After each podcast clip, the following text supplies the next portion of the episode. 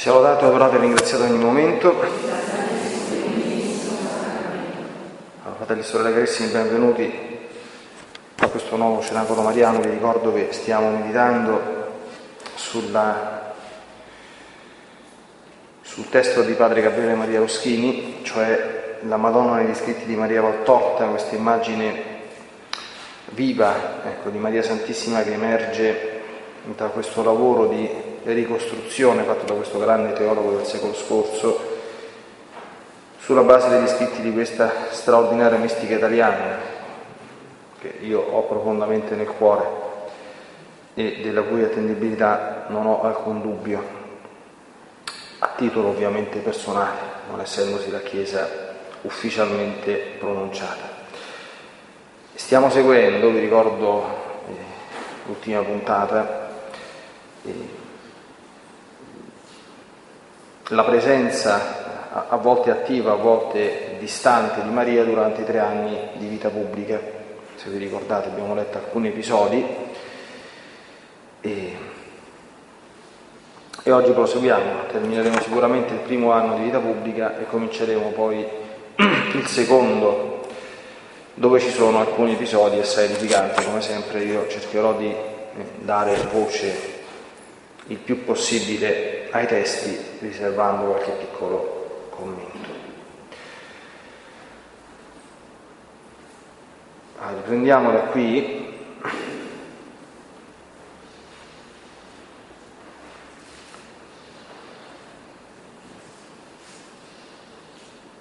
In occasione di una venuta a Nazareth, Gesù tenne nella sinagoga se lo ricordate dal Vangelo, il famoso discorso biblico, lo Spirito del Signore è su di me. E al termine di quel discorso, come ci racconta San Luca, i nazaretani, punti sul vivo, perché Gesù fece l'esempio della vedova di Zaretta e di Naaman il Siro, pagani a cui erano stati mandati i profeti perché il popolo di Dio non li accoglieva, e quindi loro hanno capito lui è di Nazareth, noi non l'accogliamo, quindi noi siamo cattivi. Ecco, giusto, è vero. I nazaretani punti sul vivo tumultuano e infuriati lo cacciano fuori della città e lo inseguono fin sul ciglio del monte, ma Gesù li immobilizza col suo sguardo, questo è il motivo che San Luca dice Gesù passando di mezzo a loro andò via, che ha fatto? Li ha immobilizzati, che il nostro Signore fa questo ed altro e passa incolmo in mezzo a loro. Chiaramente la Madonna ha saputo questo episodio, quindi questo fatto penoso fu una spada per il cuore di Maria, per cui la mamma esorta il figlio a stare lontano da Nazareth, dove tutti sono mal disposti verso di lui, come lo capisco, e dove persino i parenti lo giudicano un pazzo, un attacco a brighe. Allora Gesù risponde, Mamma, ma se il figlio dell'uomo dovesse andare unicamente laddove è amato, dovrebbe volgere il suo passo da questa terra e tornare al cielo. Sono troppo forti perché scherzano pure loro. Perché la verità è odiata ed io sono verità.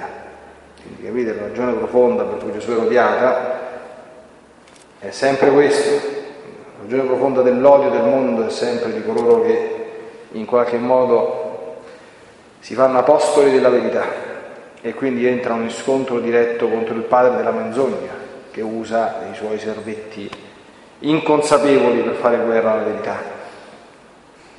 Prosegue Gesù, io sono venuto per fare la volontà del Padre e redimere l'uomo. L'amore sei tu, mamma, il mio amore, quello che mi compensa di tutto. Starò assente qualche tempo per farti contenta. Impressionante.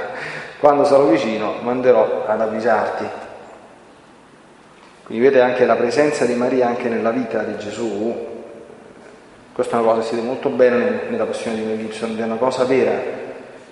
La Madonna era la forza di Gesù, perché sapere per lui che c'era quella creatura eh, è stato ciò che gli ha dato sempre la forza di di andare sempre avanti anche nel dolore della passione. Ricordate la passione di Gibson? Lui ogni volta ha fatto molto bene, quella infatti Satanasso gli ha fatto pagare cara a Gibson, quella, eh, quella, quella cosa che ha fatto, ogni volta che sta in difficoltà lui volge lo sguardo sulla Madonna, prende forza dalla Madonna e si rianima. C'è un tema costante del, del film. La Vergine risponde di mandarle Giovanni, Giovanni Evangelista, nel quale le sembra di vedere un po' lui, il figlio, e dà un accenno all'ora tremenda della passione. Mm. Ancora, dice Maria, l'ora benedetta e tanto, tanto temuta, per quanto l'amore di Dio e dell'uomo me la faccia desiderare, in cui tu annullerai il peccato non è venuta. Oh quell'ora, come trema il cuore della tua mamma per quell'ora? Che ti faranno, figlio? Mm. Figlio redentore di cui i profeti dicono tanto martirio. E Gesù risponde, non ci pensare, mamma, Dio ti aiuterà in quell'ora. Quindi vedete, sono splendidi questi scritti perché emerge la virtù eroica della Madonna, che dice l'amore di Dio dell'uomo mi fa desiderare quell'ora. Poi sentiremo dei passi non so se abbiamo già meditati, quando qualcuno gli diceva guarda che c'è qualcuno che dice che sarebbe meglio che non soffrissi perché sennò faccio soffrire la madre. E la Madonna risponde, ah sì? Se tu facessi una cosa di questo genere io penserei che mi sono sbagliata per tutta la vita. Ecco. E che forse anziché l'angelo è venuto a farmi annunciazione al demonio. Quindi c'è questo, però c'è anche un cuore autentico, insomma, di, di madre e si vede. Quindi questa magnifica sintesi tra una vera umanità e una grandissima virtù, ecco, perché la santità non ci, eh, come dire, non annulla l'umanità santa, ma la sublima, ecco, quella eh, rimane essere presente, insomma, così anche in Gesù, no? Da Nazareth Gesù si portò nella casa di Giovanna di Cusa. Giovanna di Cusa era, il, era, era, un, era un funzionario di Erode, un pezzo grosso, diciamo così, della corte di questo re corrotto, Giovanna di Cusa era stata miracolata da Gesù, lei e i suoi figli, ed era divenuta discepola. Il marito era sempre come tutti gli uomini, quello, ci sta, eh, non ci sta troppo però perché sennò poi Erode, se sa che sono discepolo di Gesù, fa passare qualche guaio, insomma, no? Da Nazareth Gesù si portò nella casa di Giovanna di Cusa presso Cana per una sosta in attesa di sua madre. Dice Gesù, vengo da Nazareth e devo far venire con me la madre mia per qualche tempo, andrò a Cafarnao con lei. Mia madre è stanca e ha molto sofferto in questi tempi. Teme per me ed io le voglio mostrare che vi è chi mi ama. Oh, portala qui allora, io l'amerò come figlia e ancella, esclama Giovanna. Gesù acconsente. Vedete, anche Gesù, io lo capisco su questo qui, eh, Mo mia madre, grazie a Dio, ieri abbiamo fatto quattro anni che se n'è partita, però va sicuro, questo perché lo, lo, lo capiate, lo diciate anche alle persone, che quando un sacerdote o un Gesù eh, si, si trova con tutto quello che viene a dire in giro, eh, una preoccupazione è che non arrivino certe cose alla madre, perché lui se le prende, ama e perdona, ma la madre la ammazzano le cose del genere, no? Eh, bisogna fare attenzione perché non è che gli esseri sono esseri disincarnati, insomma, no? Oh, meno male che mia madre deve dar cielo, quindi tutta contenta per tutta tanta grazia, fino a quando sono vivi, eh, non, non, non, sempre sono in grado, diciamo così, di intercettare queste cose con soprannaturale virtù. Ecco, la Madonna lo era, eppure Gesù si preoccupa, insomma, di dire non è soltanto fango, peste e corna, insomma, c'è anche qualcuno, perché eh, dice, insomma, se no mi pare un po' troppo, no? Per cui vale la pena il fatto che sono venuto sulla terra, no? Cusa, procuratore di Erode, manda subito un carro a Nazareth per rilevare la Madonna e Maria di Alfeo, sua cognata, rimasta vedova. Arrivano a sera accolte coi più alti segni di ossequio. Giovanna tiene per mano Maria e le sorride dicendo mi permetterai che io ti serva, non è vero? La Madonna risponde non io, lui, sempre lui servi ed ama e mi avrai già dato tutto, il mondo non lo ama, è il mio dolore. Lo so, perché questo, perché questo disamore di una parte del mondo, mentre altri per lui darebbero la vita? Chiede Giovanni. Sentite la risposta della Madonna. Perché egli è il segno di contraddizione di molti, perché egli è il fuoco che depura il metallo. L'oro si monda, le scorie cadono al fondo e sono gettate via. Mi fu detto fin da quando era piccino, ricorda la profezia di Simeone, no? Segno di contraddizione per la, egli è qui per la rovina e la risurrezione di molti di Israele, segno di contraddizione perché siano svelati i segreti di molti cuori. E giorno per giorno la profezia si compie. Gesù insieme a sua madre si reca in un paese presso un lago, in una ricca proprietà di due coniugi anziani, i quali lo invitano ad entrare, assicurando Gesù che quando il lavoro della vendemmia sarebbe cessato, tutti sarebbero affluiti lì per udirlo. Quella è tua madre? Dice il padrone di casa. È lei. Ve l'ho condotta perché ora anche ella è nella schiera dei miei discepoli, l'ultima in ordine di accoglimento, la prima in ordine di fedeltà. È l'Apostolo con la A maiuscola. Mi ha predicato prima ancora che nascessi. Madre, vieni. Un giorno, erano i primi tempi che evangelizzavo, questa madre non mi fece rimpiangere te, non mi fece rimpiangere te, tanto fu dolce col tuo figlio stanco. La Madonna è l'Apostolo con la A maiuscola. Non pensiamo, eh, la Madonna è attivissima, vedete come emerge il suo ministero altissimo, sublime e divino di portare gli uomini al Signore. Lei vive per questo e a suo figlio Gesù. La donna le domanda tra l'altro che cosa prova nell'udire lui, grande mistero.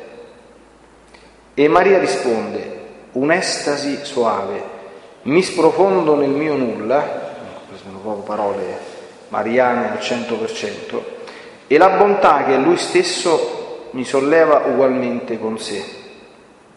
Vedo allora con semplice sguardo la verità eterna ed essa si fa carne e sangue del mio spirito. Dovete studiare tutti gli scritti di San Giovanni della Croce per cogliere eh, l'essenza profonda di questa affermazione, no? Vedo con semplice sguardo la verità eterna. Questa è la forma più alta di contemplazione mistica che possa esistere in questo mondo. La capiscono perfettamente soltanto coloro che l'hanno vissuta. Io che ho studiato e San Giovanni della Croce cerca in qualche modo di spiegare che cosa è, ho una pallida idea di cosa possa essere, remota. Secondo anno di vita pubblica, Durante una visita al Battista presso Ennon, Gesù da solo si dirige verso Nazareth. Quando è prossimo alla sua umile casetta, vede, la madre, vede la madre che va a sua volta verso di essa, con a fianco il nipote Simone carico di fascine secche. La chiama mamma. Maria si volge esclamando, Oh figlio mio benedetto, e ambedue si corrono incontro, mentre Simone, gettate a terra le sue fascine, imita Maria andando verso il cugino che saluta cordialmente. Mamma mia, sono venuto, sei contenta ora? Tanto figlio mio, ma se è solo per la mia preghiera che lo hai fatto, sentite, io ti dico che non mi è e non ti è lecito seguire il sangue più che la missione. Oggi è la festa di San Giovanni Bosco. Io, buonanima di madre, mm, che mi ha sgonfiato non poco i primi anni che stavo in seminario con tutti i lacrimatori che faceva, gli raccontavo sempre l'esperienza di mamma Margherita, perché mamma Margherita ha detto la stessa cosa che stiamo sentito di adesso dalla Madonna. Quando San Giovanni Bosco è diventato prete, gli disse, adesso tu sei al servizio di Dio, ti devi dimenticare che io esisto. È proprio così, devi pensare alle anime. Ecco, perché la missione vale più del sangue. Allora Gesù risponde, no mamma, sono venuto anche per altre cose. È dunque proprio vero, figlio mio. Io credevo, volevo credere che fossero voci di menzogna e che tu non fossi tanto odiato. Le lacrime sono nella voce e nell'occhio di Maria. Non piangere, mamma, non mi dare questo dolore. Ho bisogno del tuo sorriso. Sì, figlio, sì, è vero. Tu vedi tanti volti duri di nemici che hai bisogno di tanto amore e di sorriso, ma qui vedi c'è chi ti ama per tutti. Maria che si appoggia lievemente al figlio che la tiene abbracciata alle spalle camminando lentamente verso casa, cerca di sorridere per cancellare ogni pena dal cuore di Gesù. Simona ha ripreso le sue fascine e cammina al fianco di Gesù. Sei pallida mamma, ti hanno dato molto dolore, sei stata ammalata, ti sei troppo affaticata. No figlio, no, nessun dolore a me. Unica pena, te lontano e non amato ma qui con me sono tutti molto buoni. Non parlo neppure di Maria e di Alfeo, quelli tu lo sai che lo sono, ma anche Simone, vedi com'è buono. Sempre così, è stato il mio aiuto in questi mesi, ora mi rifornisce di legna, è tanto buono. E anche Giuseppe, sai, tanti pensieri gentili per la loro Maria. Dio ti benedica, Simone, e benedica anche Giuseppe, che ancora non mi amiate come Messia ve lo perdono. Oh, all'amore di me Cristo verrete, ma come potrei perdonarvi di non amare lei? Questi Simone e Giuseppe, state attenti ai Vangeli, i Vangeli sono, li chiamano Simone e Ioses, Ioses è il diminutivo di Giuseppe, e insieme a Giuda e Giacomo sono i famosi quattro fratelli di Gesù.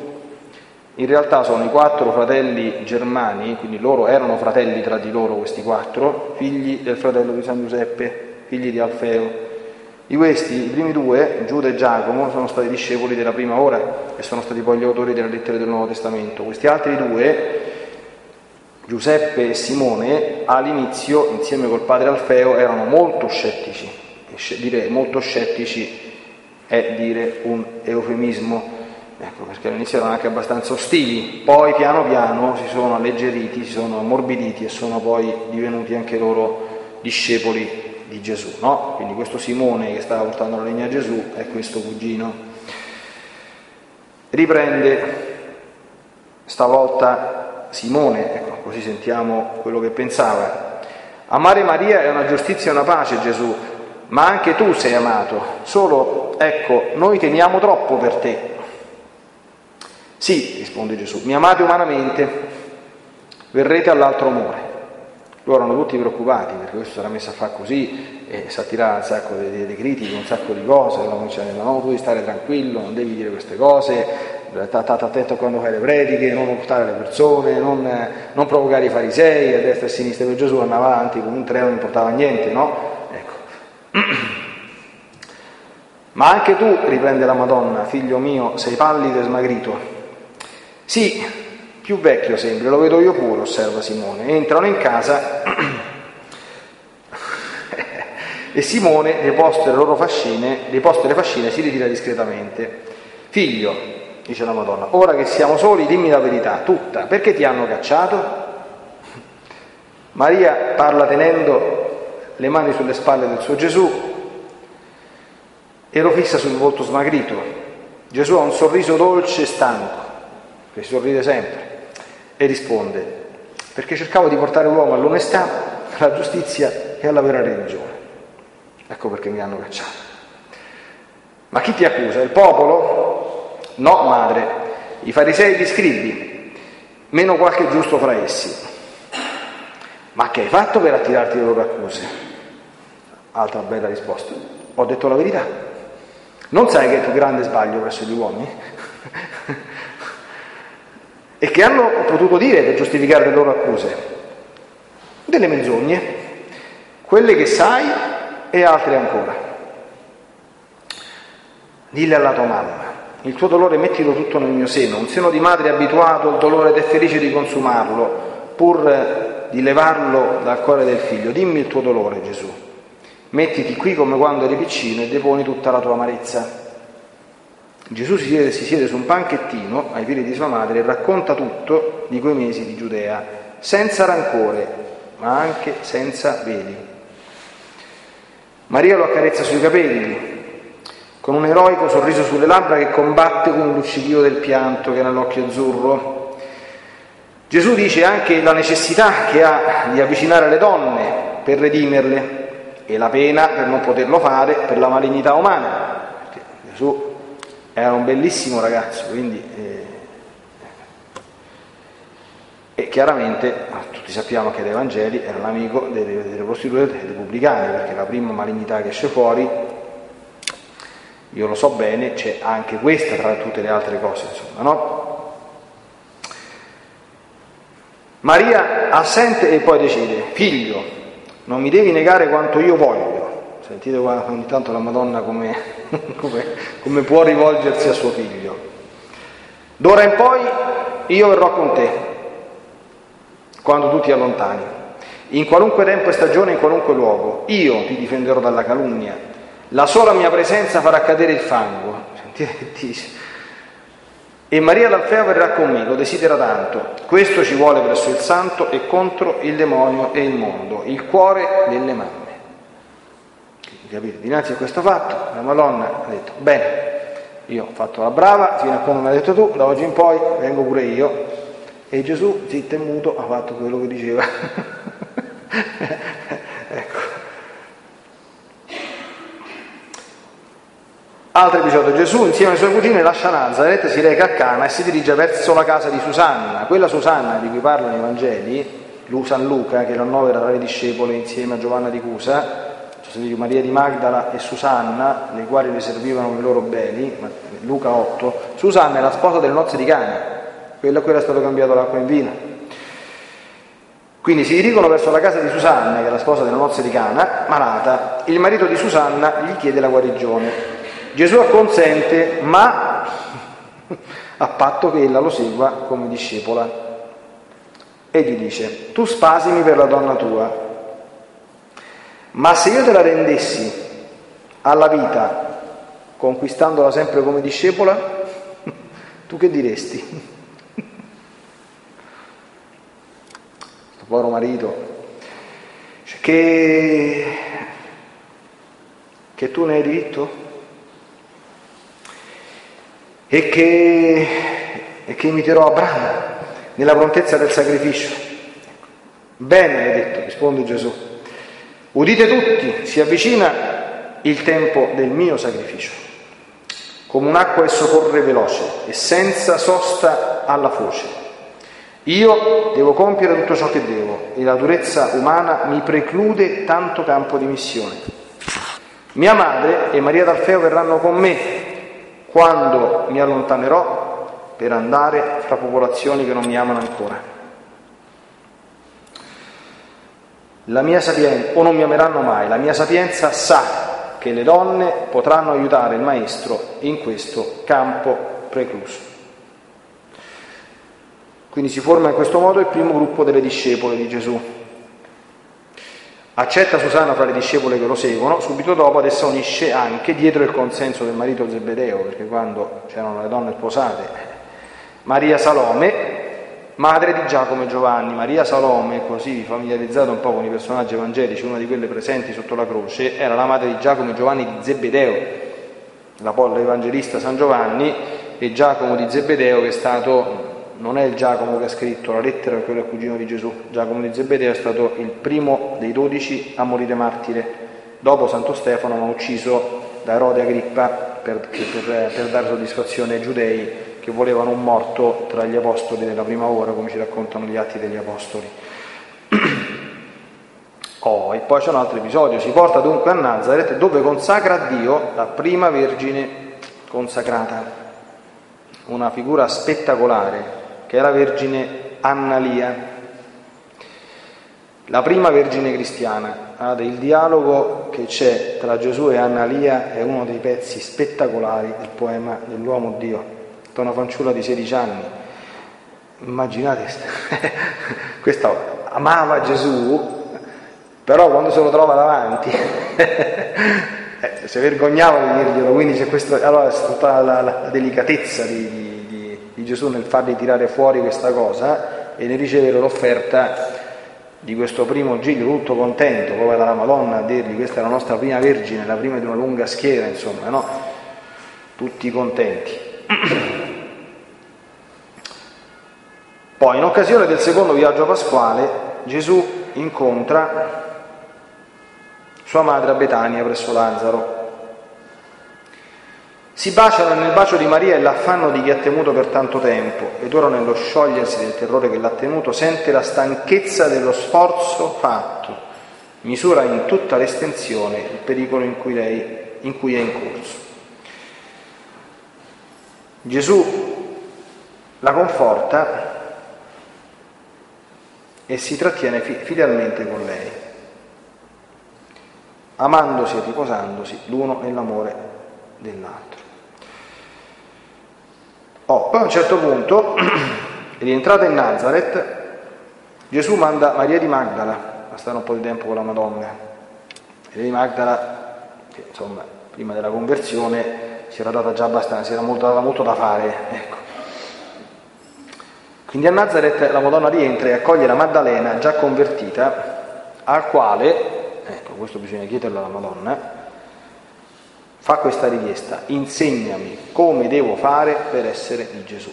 Questa è una richiesta che sempre dobbiamo, perché la Madonna era, questo, questa è la sua, c'ha la laurea in questa cosa, nessuno come Maria è capace di insegnare agli uomini come si deve fare per essere di Gesù. La Madonna la istruisce, l'accompagna a Cafarnao, eccetera, no?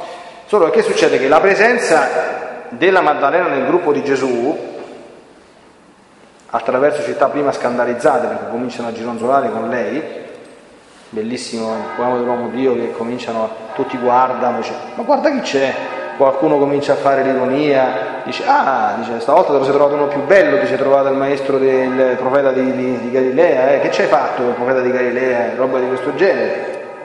Cioè, non dobbiamo immaginare, a, cioè, oggi è e così era, quindi non è eh, Maria di Magdala era una donna stupenda, bellissima e molto avvenente, era una di quelle che ti fanno girare la testa da quello che, che descrivono i Vangeli, per questo che si era data così eh, da fare prima della conversione, no? Quindi figuriamoci, quando arrivano a Tiberiade, che è stata in Terra Santa, Tiberiade, l'ho detto in qualche intervento pubblico, Tiberiade era una città romana fatta costruire da, dall'imperatore Tiberio, D'accordo? L'imperatore Tiberio è l'imperatore sotto cui Gesù è morto, è nato sotto Augusto ed è morto sotto l'imperatore Tiberio, quindi era una città di recente fondazione. I romani amavano, proprio sulle sponde del lago di Galilea, tuttora adesso è una bella città Tiberiade in Galilea. Magdala era, era nei confronti di Tiberiade come Borgo San Michele nei confronti di, di, di, di Latina, quindi stava un tiro di schioppo, sta proprio sotto Tiberiade. E eh, le grandi orge di Maria di Magdala venivano compiute con i patrizi di Tiberiade, perché lì era proprio, come dire, era il top, cioè Tiberiade per i romani era come un po' oggi, adesso non so quali isole vanno di moda, le Maldive, le Hawaii, cioè i morti di fame vanno a Capri, a, in Costa Smeralda, in Sardegna, qualcosa come si chiama, e quelli sono proprio morti di fame, quelli VIP vanno alle Maldive, alle Mauritius, non so dove vanno, a Ibiza, che ne so, da qualche parte. E Tiberiade era proprio il lusso dei lussi, insomma, perché mh, esotica, in terra santa, sul lago, insomma, alternativa, quindi lì c'era certa, un certo tipo, diciamo così, di conformazione patrizzica romana, no? e siccome Tiberiade era più piccola di, di Latina, era un paesone, tutti conoscevano Maria di Magdala perché insomma ai festini e alle... sapete come facevano i romani, no? Facevano anche gli imperatori, c'erano delle grandi sale per i banchetti, c'erano si abboffavano e banchettavano lautamente e poi c'era il seguito.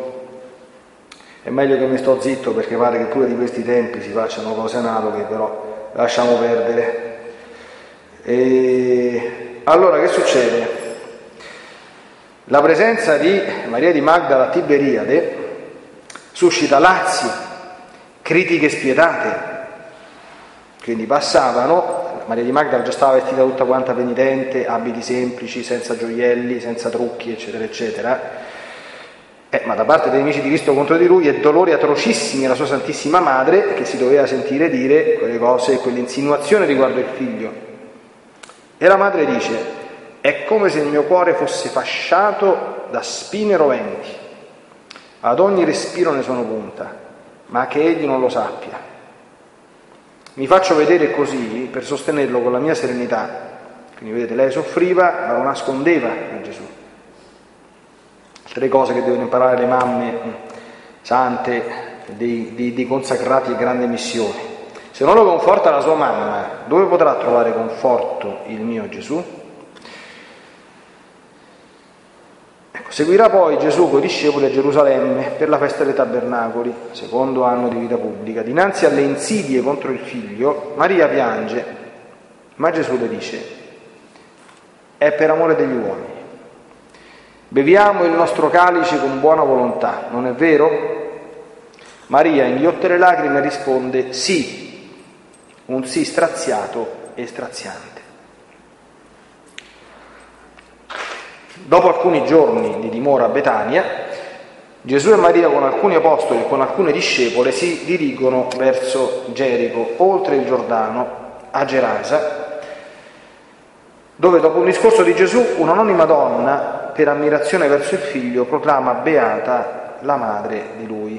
Poi Gesù si separa per qualche tempo dalla madre, la quale insieme a Pietro e alle discepole fa ritorno a Nazareth. Nel salutarsi avviene tra la madre e il figlio questo scambio di esclamazioni. Quanto odio, figlio mio, quanto amore, quanta amarezza Gesù caro, quanta dolcezza, quanta incomprensione, creatura mia. Oh mio quanta comprensione, mamma. Oh mio tesoro, figlio caro. Mamma, gioia di Dio, e mia mamma. Allora capite, in questo secondo anno di vita pubblica si colgono queste, queste forme questi modi della presenza della, della Madonna. No? Anzitutto la Madonna è stata la forza di Gesù e la sua consolazione e la capacità eroica ecco, di superare il suo dolore umano di madre che vede un figlio eh, tragicamente avviato verso la sua sorte, che era già stata ampiamente dire, annunciata dall'odio feroce e dall'ostilità. Ci sono degli episodi veramente allucinanti nella vita di, di, di Gesù, proprio delle, delle, cose davvero pazzesche, brutte, sassaiole scacciamenti, manco se fossero cani d'andaggi, insomma, no? infatti qualcuno degli apostoli ogni tanto voleva reagire e passare a, a, a, sistemi differenti, insomma, di mettersi la coda tra le gambe come Gesù faceva e andare via, no?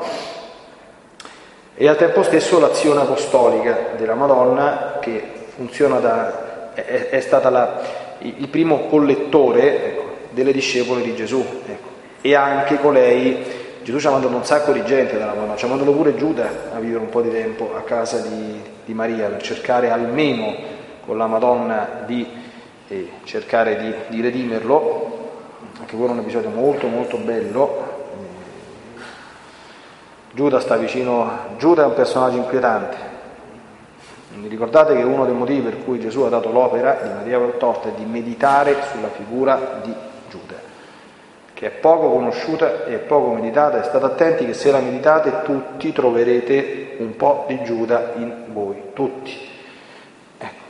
Uno lo deve meditare perché quella parte di Giuda che sta in noi deve morire, deve, perché è pericolosa, pericolosissima.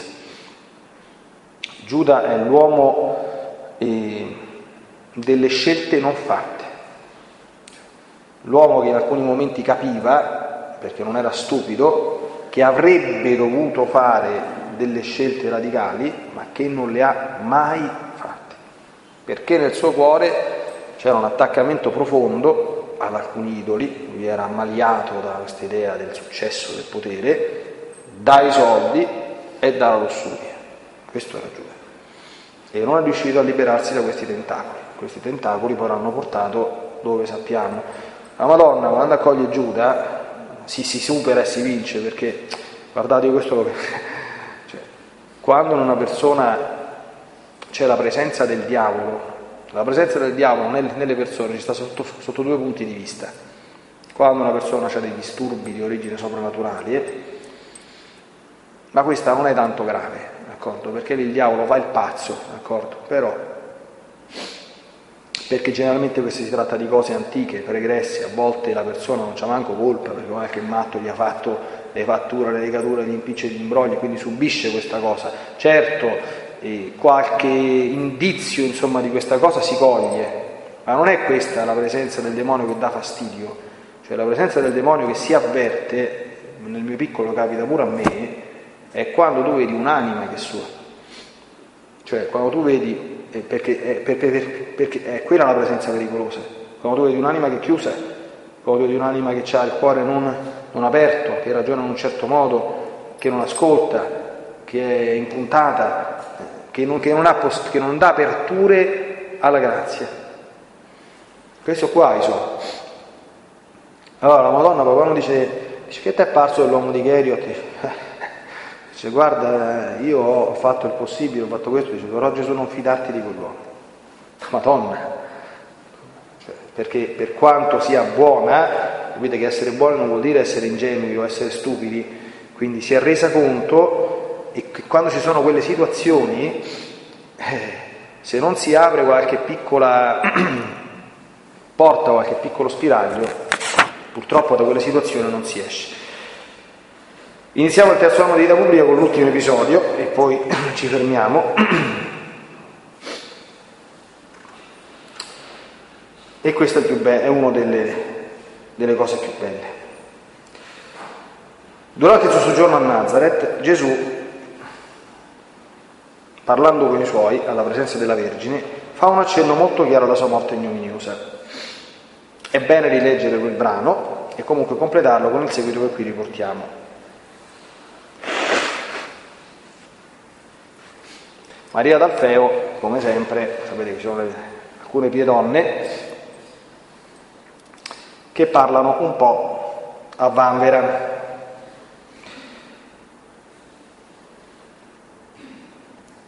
E dice, Gesù trionfa, Gesù fa prodigi, Gesù è seguito da turbe sempre più numerose. Non è forse vero, dice Maria d'Alfeo, e Maria dice ad ogni domanda, sì, sì, sì, senza affanno, senza gioia, soltanto un assentire pagato perché così è.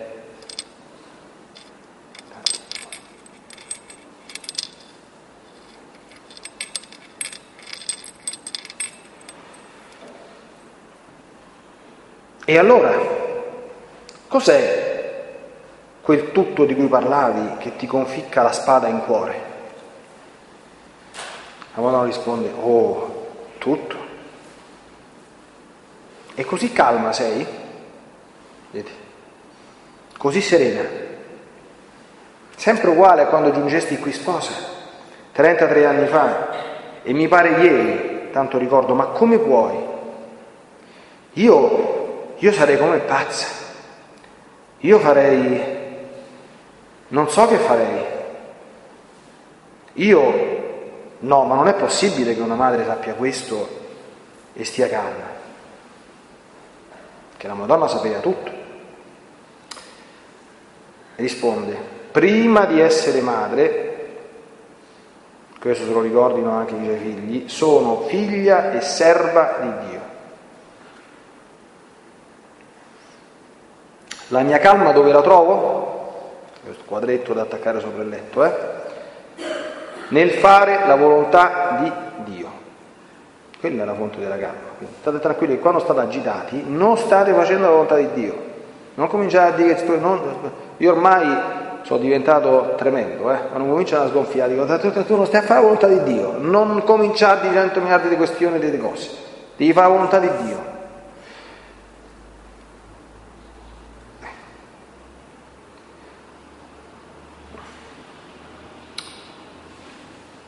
La mia serenità da che mi viene? Dal fare questa volontà. Se dovessi fare la volontà di un uomo potrei essere turbata, perché un uomo, anche il più saggio, può sempre imporre volontà errate. Attenzione, anche il più saggio.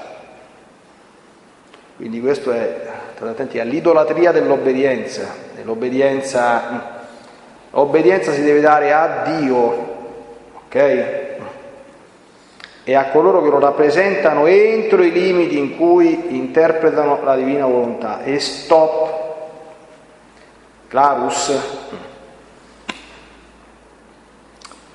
Ma quella di Dio, se egli mi ha voluta per madre del suo, guardate i ragionamenti della Madonna, noi stiamo sempre a ragionare a vanvera, il ragionamento non dovremmo farlo mai, a meno che non imparassimo a ragionare secondo Dio, perché il cervello nostro Signore ce l'ha dato per usarlo bene, solo che il problema è che usarlo bene è molto difficile, quindi nel 99,9% dei casi è meglio silenziarlo, eh, capite?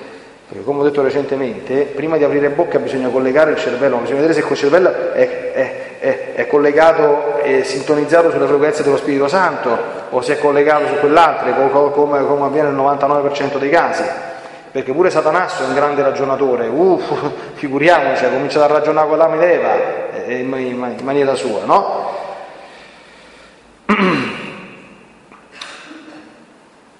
Allora, che cosa dice la Madonna? Se egli mi ha voluta per madre del suo Cristo, me l'ha data lei la missione, io dovrò affrontare questa cosa qui. Forse devo pensare che ciò è crudele e in questo pensiero perdo la mia, la mia serenità, devo dire, ah, devo essere madre del Cristo e io devo perdere mio figlio massacrato e devo essere pure presente. Bel, bel, bel capolavoro che ha fatto il Padre Eterno. E stare agitato per questo per tutta la vita aspettando che arrivi quel giorno? Il pensiero che ho che sarà la redenzione per lui e per me, anche per me, deve turbarmi col pensiero di come farò a superare quell'ora? Oh, sarà tremenda. E Maria ha un involontario sussulto, come un brivido improvviso, e serra le mani come per impedir loro di, di tremare, come per pregare più ardentemente, mentre il volto si fa ancora più bianco e le palpebre lievi si abbassano con uno sbattimento d'angoscia sui dolci occhi ceruri. Ma ella, impariamo, eh, rafferma la voce, dopo un profondo sospiro e termina. Ma egli, colui che mi ha imposto la sua volontà e che io servo con amore fiducioso, mi darà gli aiuti per quell'ora. Qui si deve fare la volontà di Dio, non bisogna turbarsi, Mo, sapete tutte quante le cose che girano sul web, profezie, cose, tre giorni di buio, e ogni tanto la gente vi contatta, che dobbiamo fare? Dico, ti sembra che io sono agitato? Io ne conosco centomila di più di quante ne conosci tu, d'accordo? Ti sembro agitato? Ti sembra che sto tutto il giorno a dire, Dio, che verrà oggi il giorno del buio, che verrà domani, che l'ISIS viene in Italia e fa secchi tutti quanti, ci brucia tutti quanti? No, stiamo tranquilli se vengano a bruciarmi quelli dell'ISIS, benvenuti, d'accordo? Se questa è la volontà di Dio, facciano pure. C'è una dimensione di fede fondamentale, cioè se Dio ti mette in una situazione e ti chiede delle cose, tutti quanti gli aiuti per farle. Capite?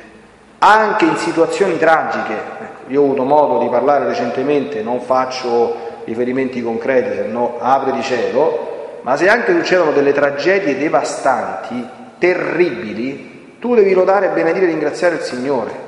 Devi lodare, benedire e ringraziare non solo rassegnarti alla divina volontà, tu devi lodare, benedire e ringraziare il Signore, neanche intristirti. Avete visto? La gioia della Madonna, la calma della Madonna e la serenità della Madonna. Questo significa fare la divina volontà. Quindi se tu non c'è la gioia, non c'è la calma e la serenità, non, pro- non stai facendo la volontà di non devi andare allo psicologo, allo psicanalista, dallo psichiatra, tutte queste stupidaggini qua. Devi fare la volontà di Dio perché non la stai facendo bene. Ho fatto la pratica eh, domenica scorsa, la volontà di Dio non è la volontà di Dio dei dieci comandamenti, non è solo quella. La volontà di tutto quello che il Padre Eterno ci chiede di fare nella nostra esistenza particolari, sono tante le cose, quello che ci mette davanti attraverso gli eventi. Te muore qualcuno, e quella è la volontà di Dio. Io l'ho vissute queste cose. Io mi chiedevo sempre come sarà quando muore mia madre e mi ero preparato, fermi, eh. Se tua madre sente male, mi facevo il training autogeno, non t'azzardà a fare mezza lacrima, non t'azzardà a, a, a ribellarti alla volontà di Dio. Perché mia madre è stata male, mia madre è morta esattamente quando Padre Eterno aveva deciso che fosse l'ora e non si batte ciglio. si loda, si benedice e si ringrazia, non sta a fare i piani ste che finiscono mai. Certo, anche la Madonna c'è i suoi sussulti, quindi al funerale la lacrimuccia esce, d'accordo, non si può trattenere, ma un conto che esce, d'accordo? Poi però tutto quanto il contorno, perché tu cominci, Satanasso si soffia, i pensieri, la nostalgia, uno comincia a ripensare, e che bello quando c'era, la telefonata della sera, e questo e quell'altro, oppure quante volte l'ho fatta arrabbiare, quante cose, e così diventi, e così te ne vai al manicomio, te ne vai. Non si fanno questi pensieri qua. Si dice sia fatta la volontà di Dio, punto e basta, e si chiude capite? Si chiude completamente la faccenda. Immaginate se la Madonna cominciava a pensare la mattina alla sera, dice e come faccio, e che, che gli faranno, e quanti chiodi gli metteranno, e quanto durerà la passione, e che giorno preciso sarà, a destra, a sinistra, io che faccio, come non faccio, come faccio. Uh, c'è stata una manicomio, si ferma, si taglia, si chiude. Sia fatta la divina volontà, ci pensa lui. Arrivano i tre giorni del buio, tutti a te le candele esorcizzate dentro casa. E se mio padre e mia madre non vengono, rientrano dentro casa e morono, sono morti, è finito, sono morti, basta. Che devi fare? Sono morti. Cioè, non bisogna preoccuparsi di queste cose qui. Tu state qui, cioè l'unica cosa, Gesù lo dice nel Vangelo, cercate il regno di Dio e la sua giustizia e tutto vi sarà dato. Non vedete preoccupate niente, d'accordo? Stanno lontani, prega tu per loro. Pazienza e Dio provvederà. Allora, chiudiamo. Sì, madre, allora risponde Gesù, l'amore ci soccorrerà e nell'amore ci soccorreremo a vicenda e nell'amore redimeremo. Nessuno parla più, in cerchio intorno ai due protagonisti principali della futura tragedia del Golgola, apostoli e discepoli sembrano statue penose. Aurea è pietrificata sul suo sgabelletto, ma si riscuote per prima e senza alzarsi in piedi scivola in ginocchio e si trova perciò proprio contro Maria. Le abbraccia le ginocchia e le curva la testa sul grembo dicendo, anche per me tutto questo, quanto costo e quanto vi amo per ciò che vi costo. O Madre del mio Dio, benedicimi, ecco una grande preghiera, perché io non vi costi senza frutto. Tantus labor non sit cassus, si legge nel Die Sire, stupendo, tanto lavoro non sia inutile. Sì, figlia mia, risponde la Vergine, non temere, Dio aiuterà anche te se tu accetterai sempre la sua volontà. Dio aiuta e dà tutti gli aiuti di questo mondo a chi fa la sua volontà chi fa la propria, se tiene la propria. Chi si appoggia sugli uomini, si accontenti degli aiuti degli uomini. Chi pecca e fa la volontà del diavolo, non si faccia aiutare dal diavolo. Vedi quanto ti aiuta il diavolo nella, nella, nella vita. La gente queste cose non gli entrano in testa. Tutti i problemi che oggi viviamo, nessuno escluso, nessuno dipendono solo dalla perdita del fatto che gli uomini non fanno più la volontà di né quella necessaria perché i comandamenti non importa niente a nessuno e né tutto il resto. Non ci sono problemi politici, non ci sono problemi economici, non ci sono problemi psicologici, psichiatrici, sociologici, antropologici, educazionali, non c'è niente di questo qua. Il problema unico è solo questo. Non ci sono altri problemi. Purtroppo che succede? Che se tu hai fatto una vita sgangheratissima, quindi una vita di 40-50 anni lontana, eh, tu hai massacrato la tua anima. Capite? Quindi a volte si producono dei danni eh, che sono solo in parte reversibili. È così. Ecco perché si trovano poi dinanzi ad alcune, cioè a volte io, nella mia esperienza, ho visto tutti coloro, tu vedi delle anime devastate, alcuni vanno fuori di testa, alcuni entrano in stati di, di depressione profonda e cronica dove non escono più. Perché? Eh, perché noi non siamo, come dire, un, come dire, una voragine infinita, noi abbiamo un limite, se tu massacri puoi produrre dei danni irreversibili, guardate la vita interiore è come la vita del corpo, capite? Se te gonfiano può essere che ti fanno una faccia tanta, ma dopo tu in ospedale, ti fai la cosa e ritorni normale. Ma se ti tagliano un braccio e te l'hanno tagliato, quello che rimani senza, c'è sta niente da fare. Non ci sta niente da fare. Ecco perché i ragazzi vanno educati fin da giovani, i bambini, gli adolescenti. Bisogna impedire che facciano un sacco di guai, perché certo poi c'è la conversione, d'accordo? Se non sono stati prodotti danni irreversibili, tu puoi diventare pure un grandissimo santo. Ma se, e io questo lo constato dall'esperienza, se si arriva a delle soglie di questo genere, se uno esce da testa, a chi gli fai poi? Allora, lo psichiatra non gli fa niente, le medicine non gli fanno niente, lo psicologo non gli fa niente, la psicanalisi non gli fa niente, le preghiere di liberazione, tutto il resto gli fanno poco perché si sono prodotti dei danni, capite?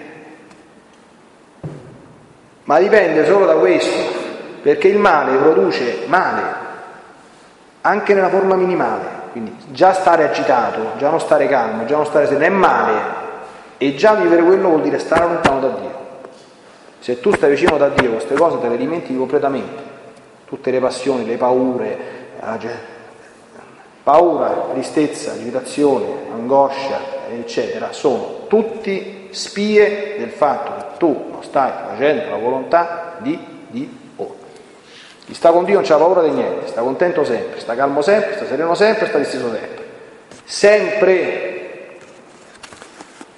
e lo prova, perché è facile fare questo qua quando tutto va bene. La Madonna stava calma, serena di sera sotto la croce, queste cose che le dice le ha dette e le ha fatte, sempre, sia nell'attesa, sia quando poi l'attesa è diventata realtà ed è stata provata nel vedere se era capace di mantenere la serenità e la calma anche quando tutto si sarebbe compiuto. E così è stato, perché per quell'ora ha ricevuto, come credeva, gli aiuti adeguati da Dio per viverla, sostenerla e superarla. Siamo lodati Gesù e Maria. As humans, we're naturally driven by the search for better. But when it comes to hiring, the best way to search for a candidate isn't to search at all. Don't search, match with Indeed. When I was looking to hire someone, it was so slow and overwhelming.